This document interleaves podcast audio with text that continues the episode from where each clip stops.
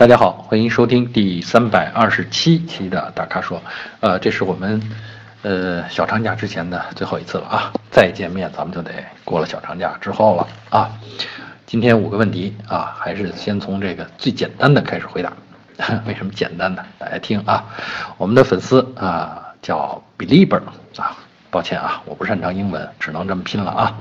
呃，他问的是关于雪佛兰迈锐宝啊，他问两个车，一个是迈锐宝，还有一个是 迈锐宝 XL。他问这两款车哪个更适合家用？呃，其实你看名称都一样，车型基本相似，生产厂商是一个，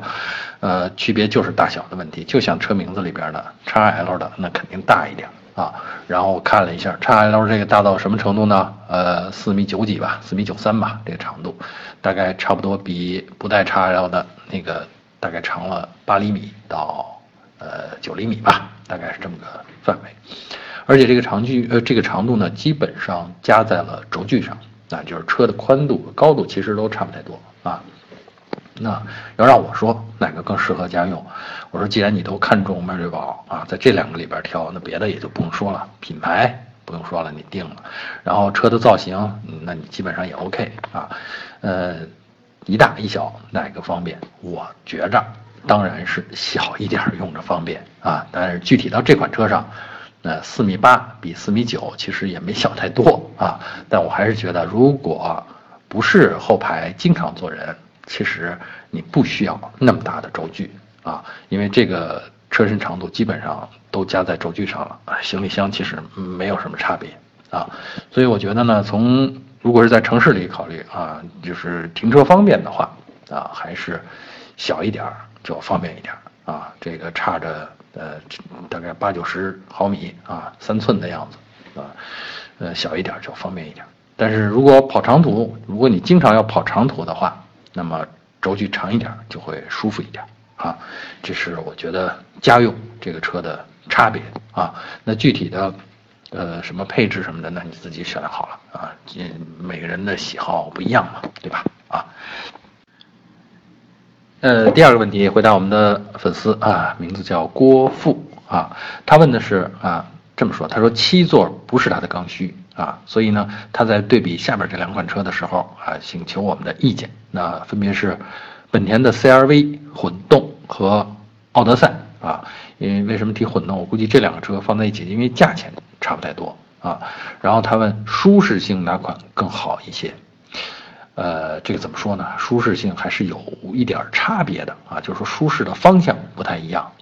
要我说，呃，走起路来，特别是在稍微差一点的路况上，有颠簸的话，那当然是 SUV 啊的舒适性要略高啊。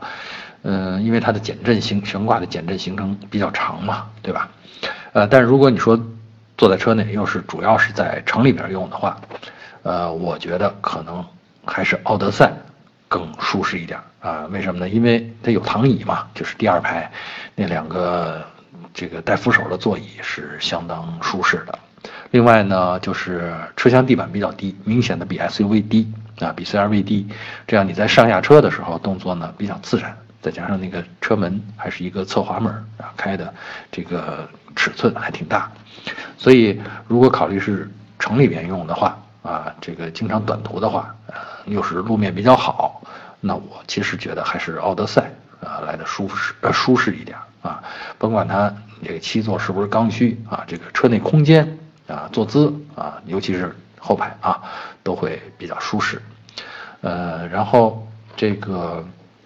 CRV 呢，其实就是像我刚才说的，比较适合跑路啊，而且不同路况它的这个跑起来的舒适性会比这个悬挂行程比较短的这个奥德赛要好一些。啊，这就是我的建议啊，呃，那具体怎么选，那还是看大空间，还是你要的这个减震舒适性啊。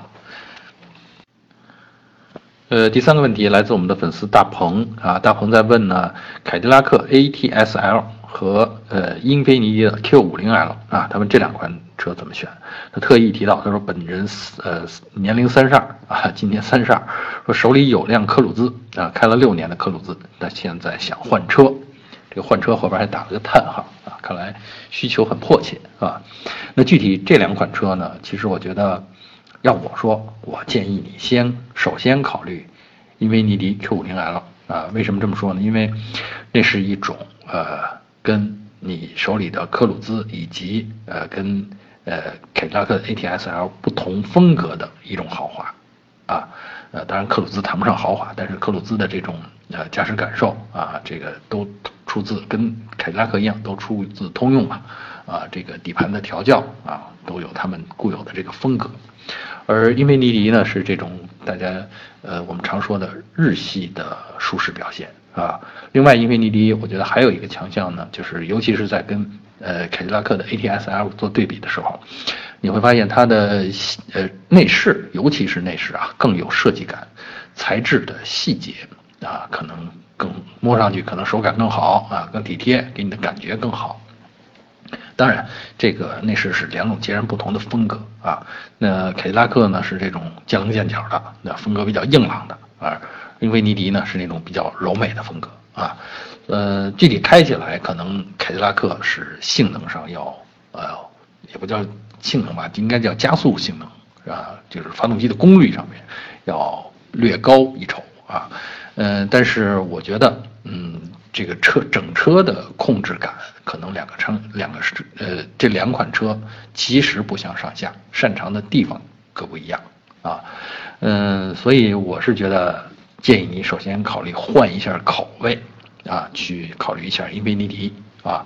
嗯，如果试驾了觉得英菲尼迪不太满意，那再考虑凯迪拉克啊，嗯，我觉得这两款车啊，当然还有一个很重要的因素。具体市场上的优惠幅度啊，这两款车好像凯迪拉克的 ATS-L 的优惠幅度相当大啊，大概据说降价幅度七八万的啊，要是英菲尼迪也就优惠个两三万吧，大概是这样的一个情况啊，所以要是呃想找更多的配置的话，那你就去找凯迪拉克啊。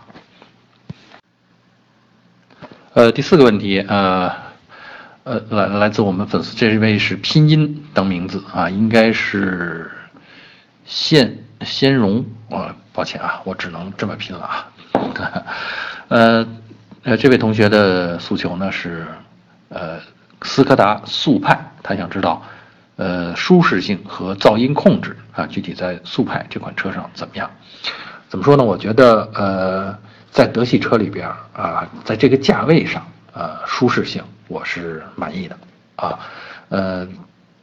噪音控制啊，其实德系车一向比不上这个日系车，我指的是同级别或者同价位的情况下啊，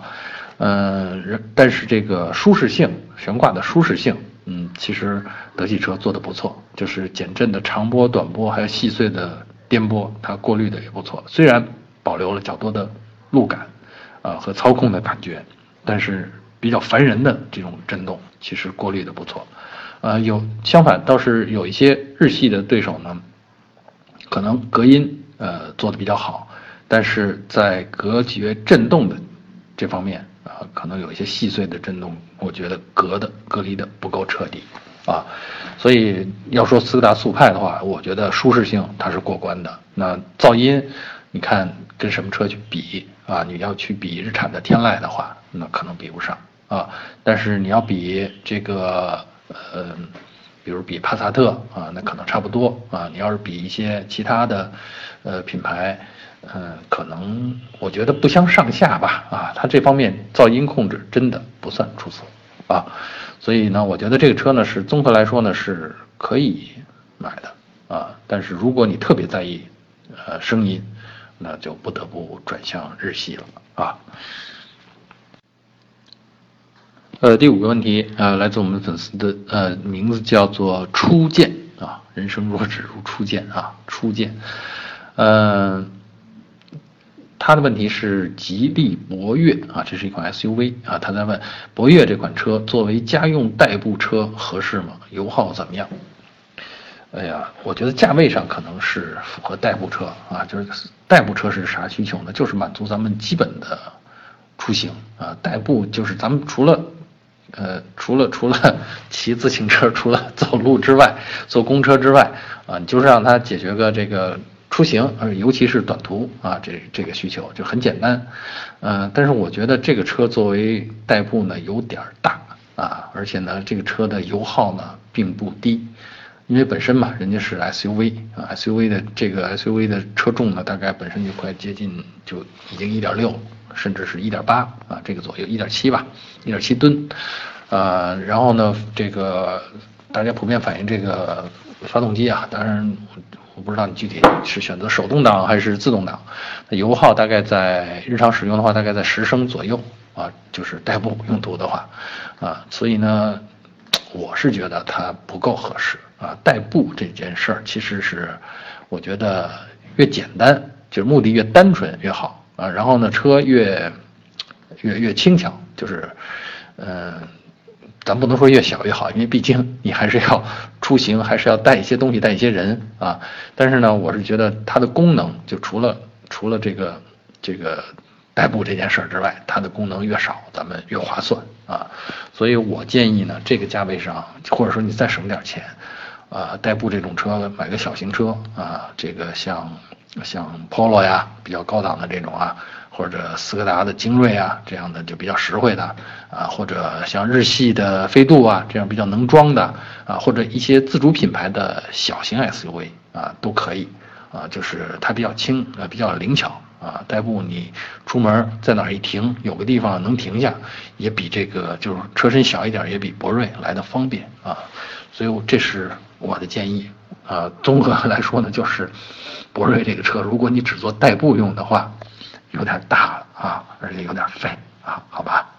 呃，好，以上就是本期大咖说的全部问题，欢迎大家继续在我们的微信公众号后面提问啊。如果你想了解更多的汽车资讯，还有导购信息。那请持续关注我们的公众号，还有车评网啊，我们下期节目再见。